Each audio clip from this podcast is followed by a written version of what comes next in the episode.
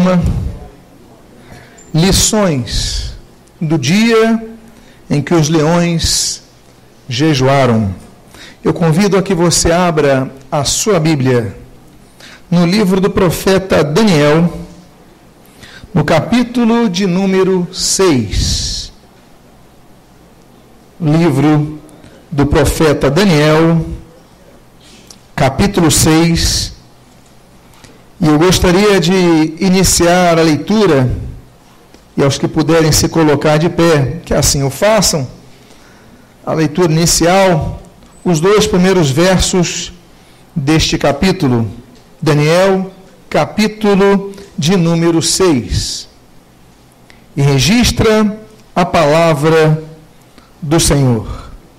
Pareceu bem a Dario constituir sobre o reino a 120 sátrapas, que estivessem por todo o reino, e, sobre eles, 3 presidentes, dos quais Daniel era um, aos quais estes sátrapas dessem conta, para que o rei não sofresse dano. Oremos.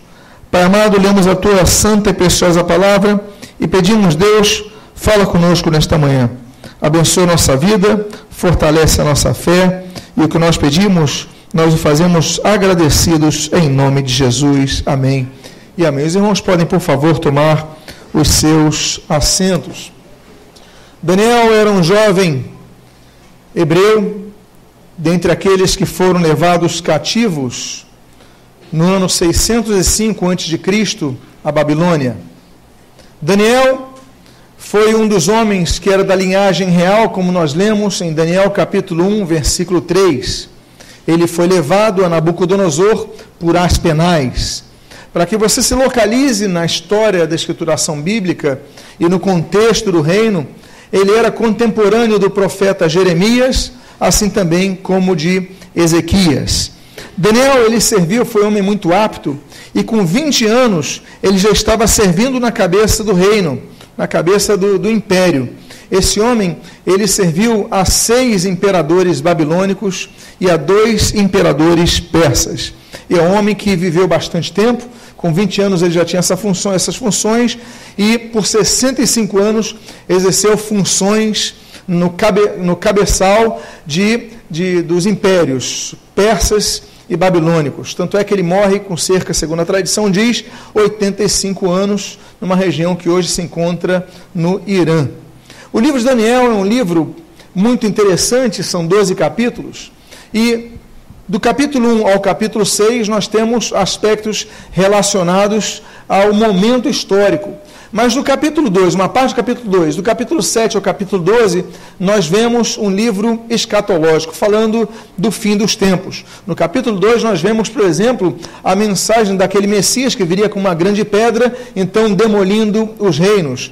Nós temos também menções sobre a segunda parte do retorno de Jesus, a partir do capítulo 7, por exemplo. Nós temos a menção do Messias, do príncipe que seria tirado, falando do Messias, falando do Senhor Jesus, e já apontando para o Senhor Jesus na sua crucificação, ali em Daniel, capítulo de número 9. A gente vê, por exemplo, ele falando a respeito dos reinos, falando a respeito do retorno de Jesus, falando a respeito, por exemplo, do próprio anticristo, o governo do anticristo, em Daniel, capítulo número 11, e no capítulo 12, a Bíblia fala, através do livro, do escrito desse homem, desse profeta, falando a respeito da ressurreição dos salvos e da ressurreição dos que hão de ser condenados. O livro de Daniel, então, é um livro muito interessante.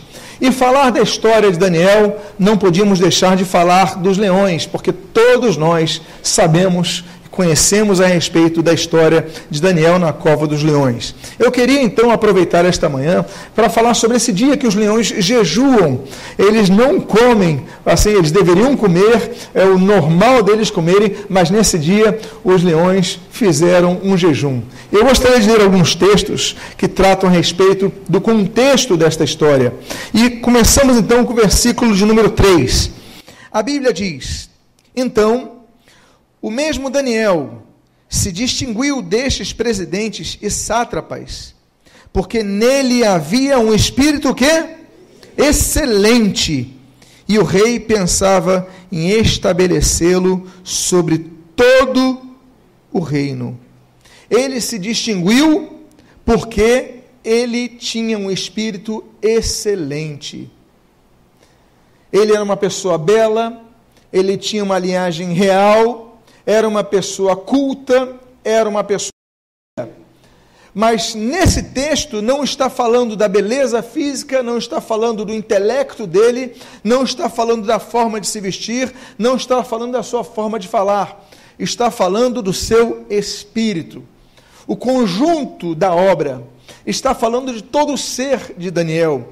Daniel se sobressaía dentre todos porque tinha um espírito excelente. Nós devemos buscar a excelência. Para as coisas de Deus, muitas vezes nós não procuramos ser excelentes. Todos nós temos limites.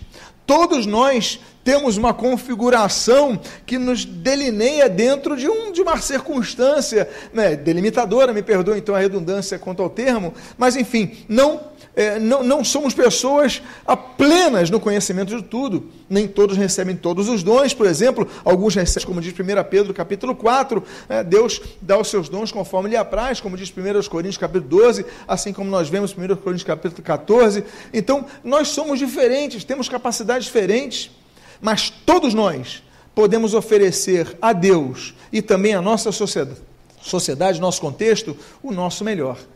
Ah, mas eu só tenho esses pãezinhos, esses peixes. Eu não tenho nada a oferecer, mas ele ofereceu, aquele jovem ofereceu o seu melhor. Ah, eu não sei fazer muitas coisas, mas o que você sabe fazer? Ofereça o seu melhor, porque muitas vezes o que Deus espera é o nosso melhor. Aquela viúva pobre, ela não ofereceu todo o dinheiro do mundo, ela não ofereceu nem as maiores moedas que havia, ela ofereceu duas menores moedas, a lépta, né? Então ela ofereceu duas moedinhas da lépta, né? 2 centavos, mas para ela aquilo era o melhor que ela podia oferecer.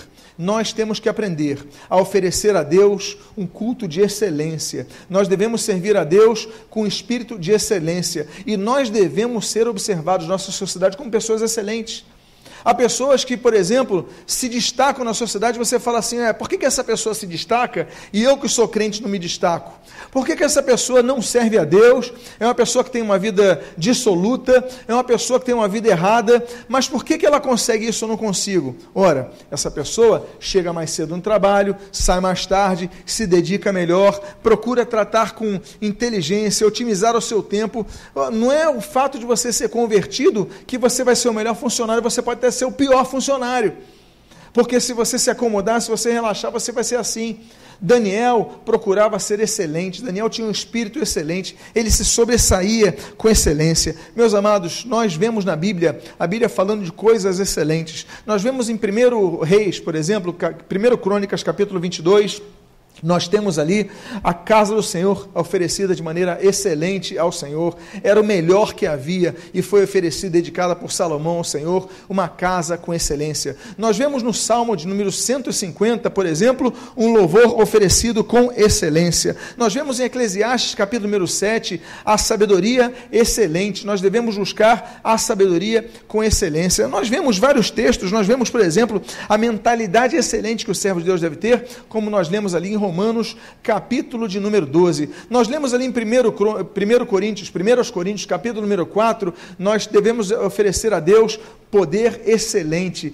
Temos um tesouro em vasos de barro, então temos que oferecer a Deus um poder com excelência, aquilo que destrói, que quebra grilhões, temos que ter uma fé excelente, meus amados irmãos. Nós vemos, por exemplo, o apóstolo Paulo, por exemplo, escrevendo a Timóteo e falando que ele devia manejar a palavra do Senhor com excelência. A carta final de Paulo, 2 Timóteo, capítulo 2, versículo 15, ele devia manejar a palavra com excelência, não tendo que se envergonhar, mas muitas vezes pregadores não se dedicam na palavra, nós devemos dedicar, podemos não ser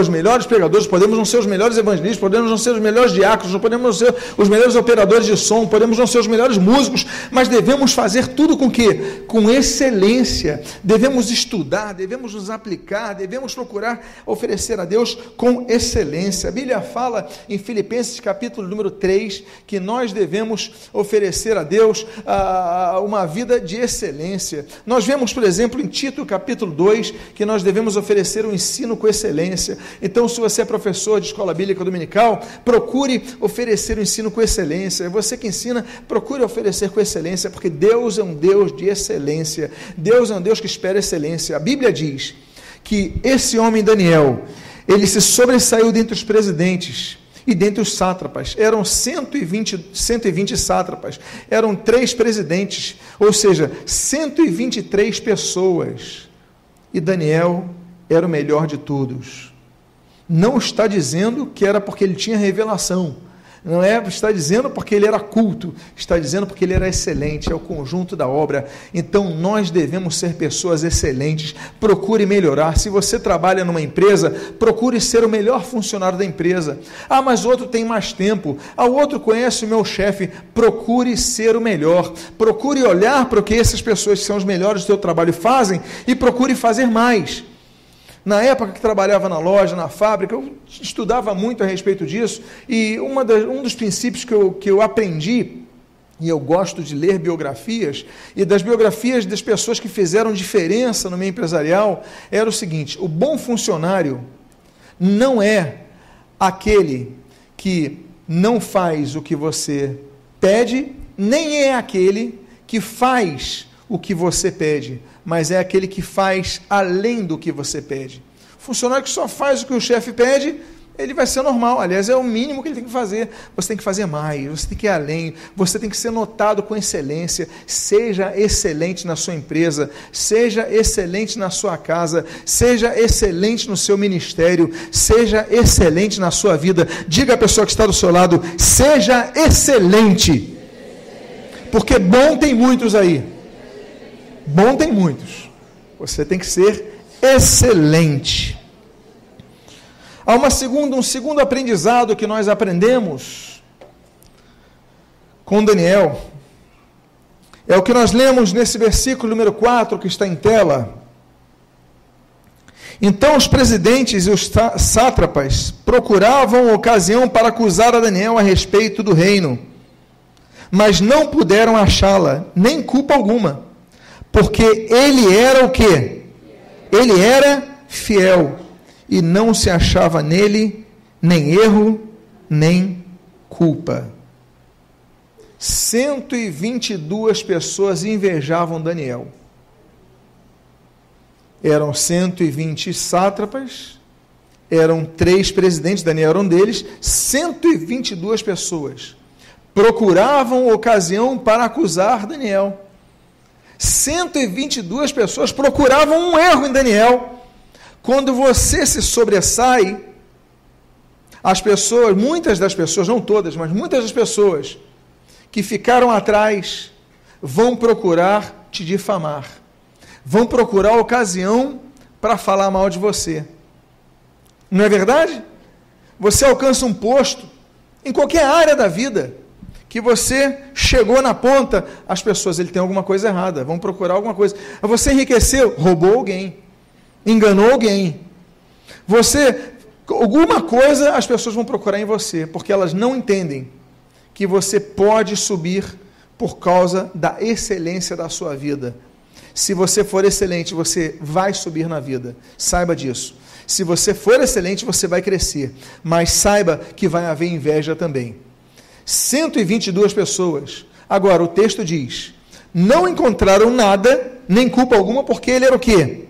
Fiel. Ele era o quê? Fiel. A Bíblia fala de algumas pessoas que são chamadas de fiéis. Números capítulo 12, a Bíblia diz que Moisés era fiel. A Bíblia diz nesse Daniel capítulo 6, que Daniel era fiel. A Bíblia diz em Jó capítulo 1, que Jó era fiel. A Bíblia diz em 2 Reis, capítulo 22, que Josias era fiel, não ia nem para a direita, nem ia para a esquerda. 1 Coríntios, capítulo 4, a Bíblia diz que Timóteo era fiel. A Bíblia fala em 1 Timóteo, capítulo 1, que Paulo era fiel. A Bíblia fala em Colossenses, capítulo 1 e capítulo 4, sobre 3 homens fiéis. A Bíblia fala, por exemplo, no capítulo 1 de Colossenses, que Epáfras e Tíquico eram ministros fiéis. E a Bíblia fala em Colossenses capítulo 4 sobre Onésimo, que é fiel. A Bíblia fala de duas pessoas fiéis em Apocalipse capítulo 1 e Apocalipse capítulo 2. Em Apocalipse capítulo 1 fala a respeito de Jesus, a testemunha fiel. A Bíblia fala no capítulo 2 de Apocalipse sobre Antipas, ele que é testemunha, ele é um homem fiel. Mas a Bíblia fala em Apocalipse capítulo 2, versículo 10, o seguinte, olha, ser fiel até a morte, a carta para Esmirna, e dar-te-ei a coroa da vida, ou seja, quem for fiel até a morte vai receber a coroa da vida. Quando você é fiel, saiba de uma coisa, as pessoas vão procurar ocasião oportuna para achar erros e expor os teus erros, mas eu quero dizer para você, permaneça fiel, apesar das perseguições, permaneça fiel. Meus amados, ser fiel no momento sem perseguições é fácil. Ser fiel, eu não vou ofertar porque eu estou passando uma situação difícil, ser fiel nessas horas. Eu não vou ser fiel à minha casa porque eu estou passando uma situação difícil na minha casa, é fácil. Meus amados, difícil é quando há crise, difícil é quando há lutas. Ser fiel na igreja, ser fiel no ministério. Quando há crise, aí você mostra quem é fiel. Quantos rachas de igreja existem? Porque há crises nas igrejas, igrejas passam por crise, passam por situações, e nessa ocasião, muitos metem malho, muitos aproveitam e saem, mas quantos são os fiéis que permanecem? Então, meus amados, fidelidade é um traço de caráter. Esse homem, ele cresceu porque foi excelente, mas ele permaneceu porque ele era fiel. Porque muitos chegam à excelência, mas depois se corrompem. Muitos chegam a uma posição alta e depois começam a ceder, não é verdade? Você conhece gente assim? Por quê? Porque não são fiéis. A fidelidade se nota na integridade do caráter. A sinceridade do coração diante de Deus exige fidelidade a Deus. Amados irmãos, então nós entendemos que esse homem, ele cresceu na excelência e ele era um homem fiel. Mas há uma terceira característica que nós vemos na vida deste homem, de Daniel. A Bíblia diz no versículo de número 5, disseram, pois, estes homens, nunca acharemos ocasião alguma para acusar a este Daniel, se não a procurarmos contra ele na lei do seu Deus. Ciladas, artimanhas. Eles entenderam o seguinte, não achamos erro, tem alguma coisa que a gente tem que fazer para derrubar esse homem. As pessoas querem nos derrubar, as pessoas querem armar ciladas, porque nem todos aceitam o sucesso dos outros, nem todos aceitam a prosperidade dos outros, nem todos aceitam a simples felicidade dos outros. Você sabe que tem pessoa que fica doente pela felicidade por causa do vizinho? A pessoa fica febril. Como é que ele consegue, eu não consigo? Tem pessoas com espírito tão mesquinho que elas não podem ver o outro indo uma situação melhor que elas. Invejosos, gananciosos, pequenos, mesquinhos. A Bíblia diz, então, que eles procuram, mas não acham, porque esse homem é fiel.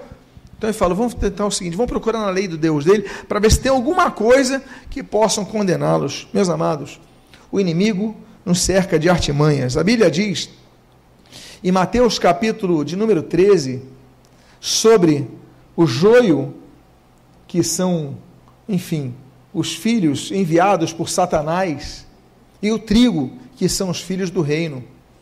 E a Bíblia diz que quem planta o joio é o diabo, é o inimigo que é o diabo, Satanás. Ele planta o joio no meio do trigo. No meio da igreja existe o joio. Existem pessoas que se dizem cristãs, aparentam ser cristãs, porque eu não sei se você já viu um joio. Trigo, nós temos uma ideia, porque tem muitas imagens do trigo. Mas se você olhar o joio numa foto, você praticamente não vai ver diferença, que é muito parecida. O caso é que o joio não produz nada de bom. O trigo, sim, você extrai a farinha, mas o joio se mistura. Dá um trabalho muito grande. A Bíblia diz que a separação do joio e do trigo só vai acontecer no porvir, com o Senhor Jesus. Mas o joio está no meio do trigo. O que eu quero dizer com isso? que no meio do trigo, no meio da igreja, há muitos que são plantados pelo diabo para suscitar confusão, suscitar dificuldades. Quantos se desviam da casa do Senhor, dentro da casa do Senhor? É dentro da casa do Senhor, no meio dos seus amigos de confraternização, os amigos que estão aqui louvando a Deus, levantando seus braços, ofertando e trabalhando nas equipes ministeriais, muitas vezes são enviados pelo diabo para disseminar contendas, para disseminar murmurações. E a Bíblia fala em Mateus 13, que são enviados para isso. A Bíblia diz, sobre Lucas capítulo 8, né, os que ficam ao meio do caminho são tirados por Satanás. Satanás quer tirar todo mundo do caminho. Satanás quer destruir as nossas vidas. E Satanás, ele trabalha na mentira. O Senhor Jesus diz que Satanás é pai. A gente ouve muito falar, as pessoas dizem assim, Deus é pai. Deus é pai, mas o diabo também é pai, porque o Senhor Jesus diz em João capítulo 8, versículo 44, o seguinte, que o diabo é pai da mentira, ou seja, ele trabalha com ardis, ele trabalha com sutileza. A Bíblia diz em 2 Coríntios capítulo 11, que Satanás é astuto. A Bíblia diz em Apocalipse capítulo número 12, que Satanás é o sedutor. Ele trabalha com duas palavras, inclusive Apocalipse 12, que ele é o enganador e que ele é o sedutor, ou seja, ele seduz as pessoas. A conversa de Satanás, ele procura seduzir, ele procura enganar as pessoas. É por isso que a Bíblia diz, em 1 Pedro capítulo 5, olha, sede sóbrios e vigilantes, Satanás anda ao redor nosso, bramando como leão, procurando oportunidade para nos tragar. Meus amados irmãos, nós devemos ter muito cuidado, que Satanás anda ao nosso derredor. Satanás está procurando ocasião para nos atacar. Satanás estava rodeando a vida de Jó para condená-lo, e Deus o defendeu. Eu quero que você entenda uma coisa, que nós temos, em primeiro lugar, Deus que é nosso Pai. Se Satanás é pai dos mentirosos, Deus é pai dos que agem na verdade. Em segundo lugar, eu quero dizer que Jesus é nosso advogado perante o Pai, como a Bíblia diz em 1 João, capítulo 2, versículo 1. Nós temos advogado junto ao Pai, Jesus Cristo. Amém, queridos? Então, por isso nós devemos revestir-nos da armadura de Deus, para que possamos resistir no dia mal e, depois de obtermos a vitória, nós permanecermos inabaláveis. Para quê? Como diz Efésios capítulo 5, resistirmos às ciladas de Satanás, porque ele coloca ciladas. Nós vemos que esses homens que trabalhavam com Paulo, trabalhavam com Daniel, davam bom dia a Daniel, comiam com Daniel, trabalhavam com Daniel, davam tapinha nas costas de Daniel, queriam derrubar Daniel, queriam armar ciladas. Então fique atento, porque tem muita gente que perde na sua vida porque não vigiou. O Senhor Jesus, ele fala para os discípulos, eles deviam orar e deviam vigiar. Ele não falou só para orarem, ele falou para vigiarem, não é verdade? Por quê? Porque eles podiam orar, mas podiam, se não vigiassem, perder. Meus amados irmãos, tem muita gente que perde oportunidades na vida porque não vigiaram. Nós devemos estar atentos. A Bíblia diz para nós não confiarmos no homem, nós não confiarmos nem no nosso coração, enganoso, pois é o coração mais do que todas as coisas, e não devemos confiar no homem, nós devemos confiar em Deus. Vamos ver os frutos dessas vidas. Nesse momento, Daniel se cerca de pessoas, Daniel tem poder, Daniel é um dos 3 maiores de todo o império, mas as pessoas querem derrubá-lo. E aí, nós devemos então ver o exemplo de Daniel. Outra coisa que nós aprendemos com Daniel é que está no versículo número 10, que você pode ver aí, você pode ler comigo. A Bíblia diz o seguinte: Daniel, pois, quando soube que a escritura estava assinada, entrou em sua casa e em cima, no seu quarto, onde havia janelas abertas do lado de Jerusalém, 3 vezes por dia, se punha de joelhos e orava e dava graças diante do seu Deus, como costumava fazer. A ordem era, olha, você não pode orar a outro Deus. Você não pode, a questão é o imperador, é o nosso rei. Não pode, isso é infidelidade. Daniel, o que fez? Bom, tem leis e eu vou obedecer. Nós aprendemos a obedecer todas as leis. Mas nós aprendemos, vocês lembram daquela série sobre o princípio de autoridade que nós vemos aqui? Existem, acima dos poderes delegados aos homens, existem outras leis. Existe a lei de Deus. Existe a lei da consciência. Então, se houver alguma lei que me impeça, e alguma lei lavrada pelos homens, que não me impeça de adorar a Deus, servir a Deus e agir com minha consciência tranquila, eu tenho que obedecer essas leis, tenho que obedecer a ira. Agora, se eles quebram as leis que estão acima, nós temos a autoridade suprema, nós temos a autoridade verais, nós temos a autoridade de consciência, e só em quarto lugar nós temos a autoridade delegada aos homens. Ou seja, se não nas leis referendadas pelas autoridades humanas, se não ultrapassarem a lei divina, se não ultrapassar a lei da consciência, eu tenho que obedecer, tenho que me submeter. Agora, se eles mandarem eu fazer alguma coisa que vá contra mim, eu não posso. Se houver um decreto que mande eu dar um tiro numa pessoa que me desobedeça, eu não vou obedecer. Eu não vou obedecer, porque isso vai contra a lei da minha consciência. Não, a lei é que você toma e se culta. Se um pastor fala isso, eu vou desobedecer esse pastor, porque isso vai contra a lei de Deus, vai contra a lei da minha consciência. Nós temos uma lei interna nossa, e o bom senso vai mostrar muito bem isso de maneira coletiva, que as leis não podem estar acima da consciência.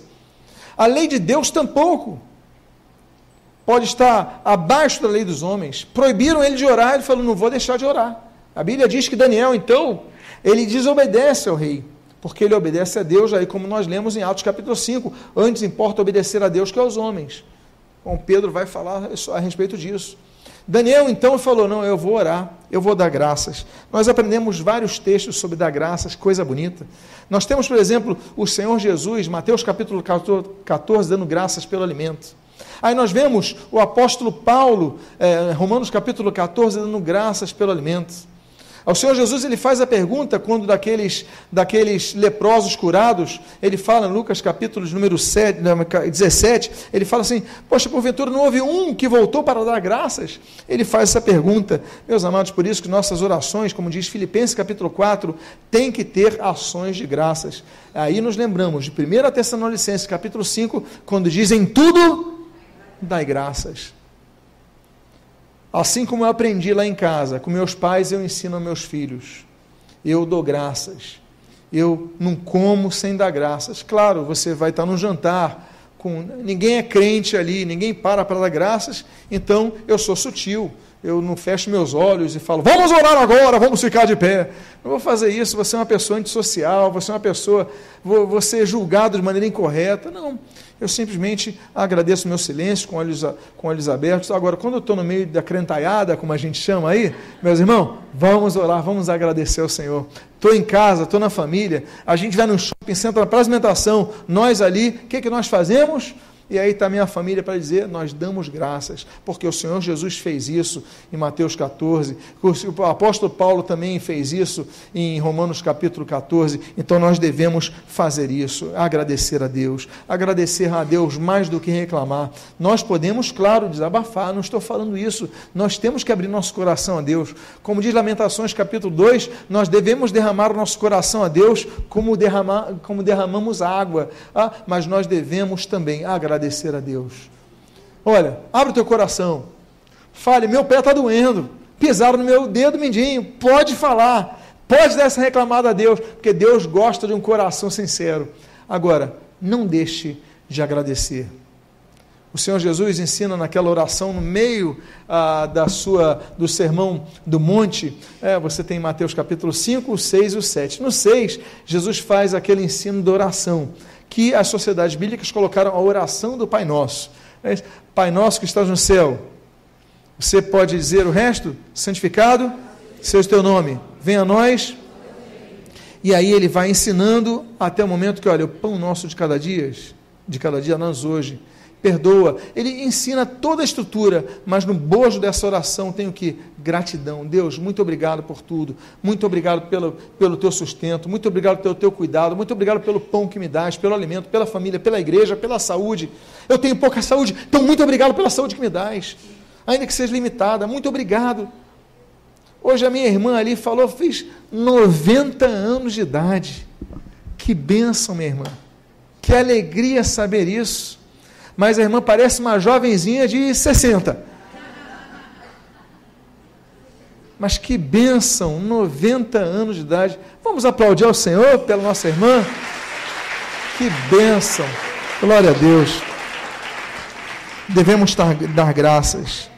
Nós lemos agradecimento a Deus. Noé foi grato a Deus, levantou um altar ao Senhor. Jacó foi grato a Deus, levantou um altar ao Senhor. Abraão foi grato a Deus, levantou um altar ao Senhor. Isaac foi grato a Deus, levantou um altar ao Senhor. Raquel, Gênesis capítulo 30, ela foi grata a Deus. Nós devemos ser gratos a Deus.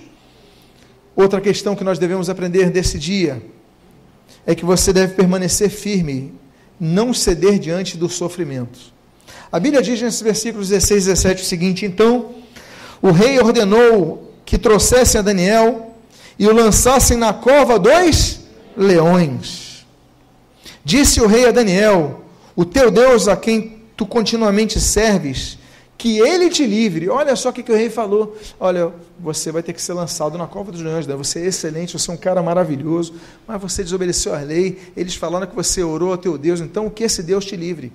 Continua dizendo o texto: foi trazida uma pedra e posta sobre a boca da cova, selou o rei com seu próprio anel e com um dos seus grandes, para que nada mudasse a respeito de Daniel. Leões. Leões são mamíferos carnívoros que se encontram em dois continentes. Hoje se encontram em dois continentes: na África subsaariana e também no oeste da Índia. Existem 8 categorias diferentes de leões.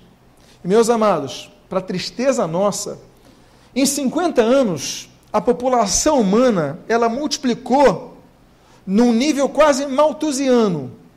Agora, os leões, eles caíram de cerca de 100 mil leões, e hoje nós só temos 30 mil leões, segundo se estima.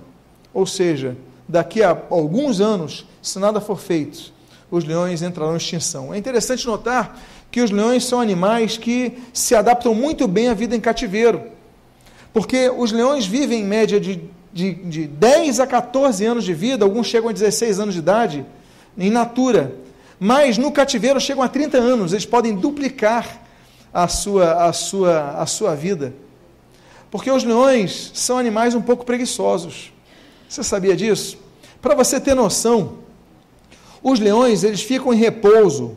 Olha, nós, humanos, geralmente dormimos, das 24 horas do dia, nós geralmente dormimos um terço, ficamos 8 horas dormindo, alguns mais, outros menos, mas essa é a média, 8 horas por dia. Os leões costumam repousar 16 horas por dia, até 20 horas repousando. Aí você fica imaginando, bom, de 24 horas do dia, eles repousam 20 horas. Esse repouso inclui dormir e ficar relaxado, ali parado, olhando os campos. Às vezes você vê algum documentário, animais passando na frente do leão, e o leão nada faz, não é verdade? Porque ele está com preguiça, ele está nesse sono, a comida passa na frente, ele fala, deixa para comer depois. Aí o que o leão faz? O leão tem, então, 4 horas de trabalho. Ele é um animal que começa, então, a acordar à noite. É interessante que o hábito do leão é noturno. Ele poucas vezes caça durante o dia, ele fica relaxado, dormindo, relaxando, olhando, mas à noite é quando o leão ele vai à caça. Aliás, quem mais vai à caça são as leoas, mais do que os leões, mas os leões também vão à caça. Mas eles têm esse hábito noturno. Eles comem, em média, de 50 a 300 quilos, é a necessidade deles. Por isso que eles se dão bem mais em cativeiro, porque é uma regra maior da alimentação deles. Pois bem, imagine você, e nós sabemos pela história bíblica, que Daniel é lançado ali na noite, no início da noite, na manhã seguinte o rei vai procurá-lo. Ou seja, ele passa exatamente o período da noite, que é o período quando os leões vão à caça. É interessante notar que no momento de maior fome dos leões, é que Daniel é lançado naquela cova. Lançaram na cova dos leões. Nós devemos entender o seguinte, que Deus, a Bíblia diz, em Provérbios capítulo 11, Deus prova o justo. A Bíblia diz em Provérbios, capítulo número 17, Deus prova os corações. Salmo 11, Deus prova o justo. Provérbios 17, Deus prova os corações. Mas e nós devemos lembrar, Deuteronômio, capítulo 8, diz que Deus nos leva para o deserto para nos provar ali. Deus nos leva ao deserto. A Bíblia mostra em Mateus capítulo 4 que o Espírito Santo de Deus conduziu Jesus ao deserto para ser tentado ali. Foi o Espírito Santo. Não foi o diabo que conduziu, o diabo estava lá esperando. Quem conduziu foi o Espírito Santo. Deus nos leva a fases de provações. No mundo tereis aflições, mas tende bom ânimo, disse Jesus, pois eu que venci o mundo. É por isso que Tiago capítulo 1, versículo 2, diz assim, bem-aventurado o que suporta a provação, pois sendo aprovado nela, ele, que acontecerá com ele? Ele receberá o quê?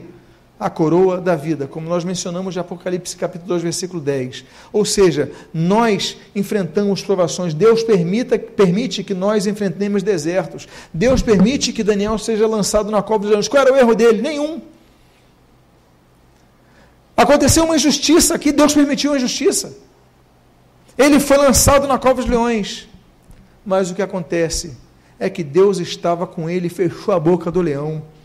Ele nos envia ao deserto, mas nos dá livramento, nos dá um maná diário e nos dá direção através das colunas de nuvem de fogo. Meus amados, podemos passar pelas dificuldades, mas nunca estaremos sozinhos, porque Deus estará conosco. Amém, queridos? Sexta lição que nós aprendemos está no versículo número 19, até o versículo de número 21. Diz a palavra de Deus, pela manhã, ao romper do dia, levantou-se o rei e foi com pressa à cova dos leões. Você viu que ele passou a noite, a madrugada lá. Chegando ele à cova, chamou por Daniel com voz triste. Disse o rei a Daniel, Daniel, servo do Deus vivo, falou com voz triste. O imperador gostava de Daniel. Ele falou, Daniel, servo do Deus vivo. Falou assim, sem ânimo. Dá-se-ia o caso que o teu Deus, a quem tu continuamente serves, tenha podido livrar-te dos leões? Ele faz uma pergunta sem saber que Daniel está vivo. E de repente ele ouve uma voz. A Bíblia diz, então Daniel falou ao rei, ó rei, vive eternamente. O rei, ele falou por desencargo de consciência. O rei não dormiu à noite.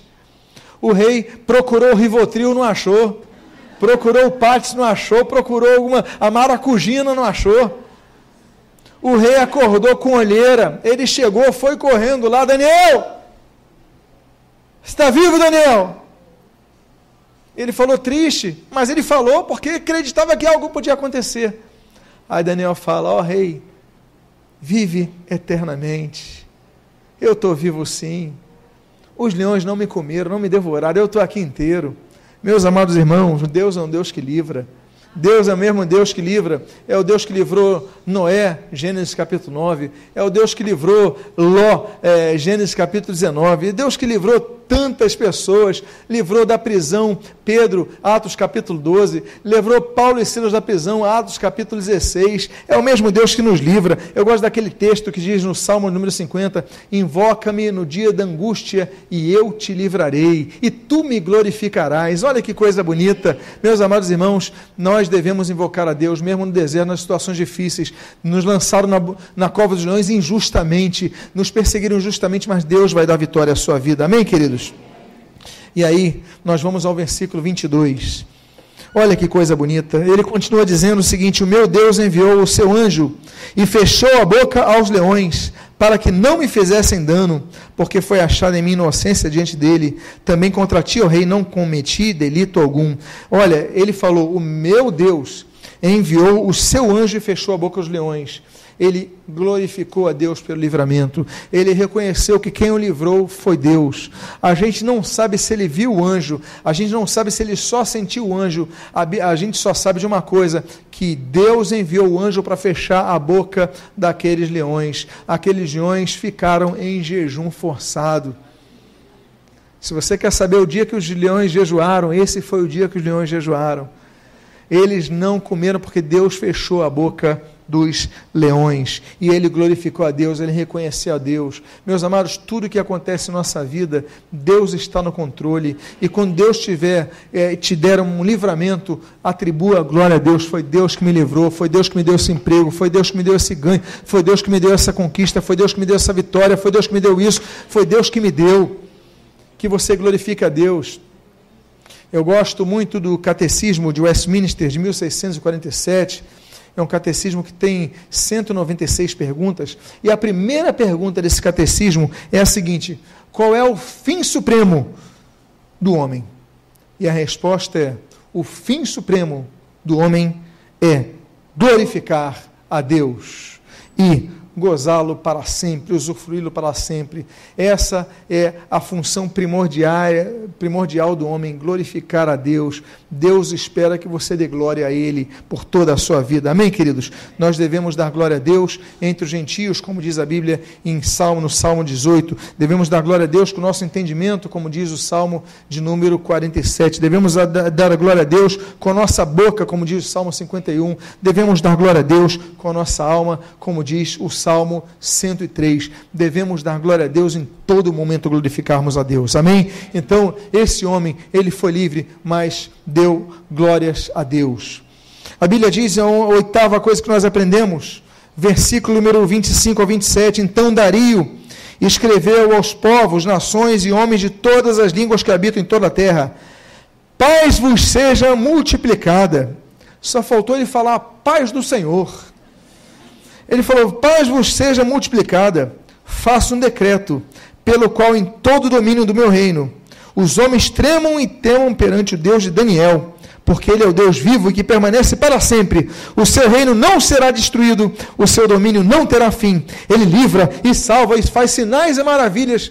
Parece que esse rei ficou pentecostal nessa hora. Ele livra, salva, faz e maravilha, só faltou dar aleluia. Esse sinal maravilhoso no céu e na terra, foi ele que livrou a Daniel do poder dos leões. Meus amados irmãos, o nosso testemunho mostra aos que não conhecem a Deus o poder de Deus e a glória de Deus. Eles vão glorificar a Deus pelo que Deus fez na sua vida, o livramento que te deu. Deus, ele opera grandes livramentos na nossa vida, mas nós temos que dizer aos outros, olha, foi Deus que fez isso, porque eles vão começar a ver, Deus está com ele, eu quero esse Deus que livra. E esse homem, então, no poder que ele tem, ele faz o decreto, olha, todos agora vão temer e tremer diante desse Deus, não vão temer mais diante de mim. Olha só a mudança que ele faz. Ele era o objeto de culto, agora ele passa a dizer, pelo testemunho de Daniel, objeto de culto é o Senhor Deus. Meus amados irmãos, através da sua vida, do seu testemunho, da sua vitória, do seu livramento, Deus vai ser glorificado na vida de outros. Amém, queridos? É por causa de uns que outros vão glorificar a Deus. Tertuliano, ele falou em Apologética, na Apologética de número 50, olha, o sangue dos mártires é a semente da igreja. Então, meus amados irmãos, às vezes é o teu sofrimento que vai fazer com que a igreja sofra. Às vezes você vai sofrer, as pessoas vão ver a sua luta, vão ver você sendo lançado na cova dos leões, mas quando verem você ter a vitória e você glorificando a Deus, vão falar, eu quero seguir esse Deus, eu quero ter esse Deus. E o último texto que eu gostaria de compartilhar com os irmãos. A Bíblia diz, Daniel, pois, versículo 28, Daniel, pois, prosperou no reinado de Dario e no reinado de Ciro, o persa.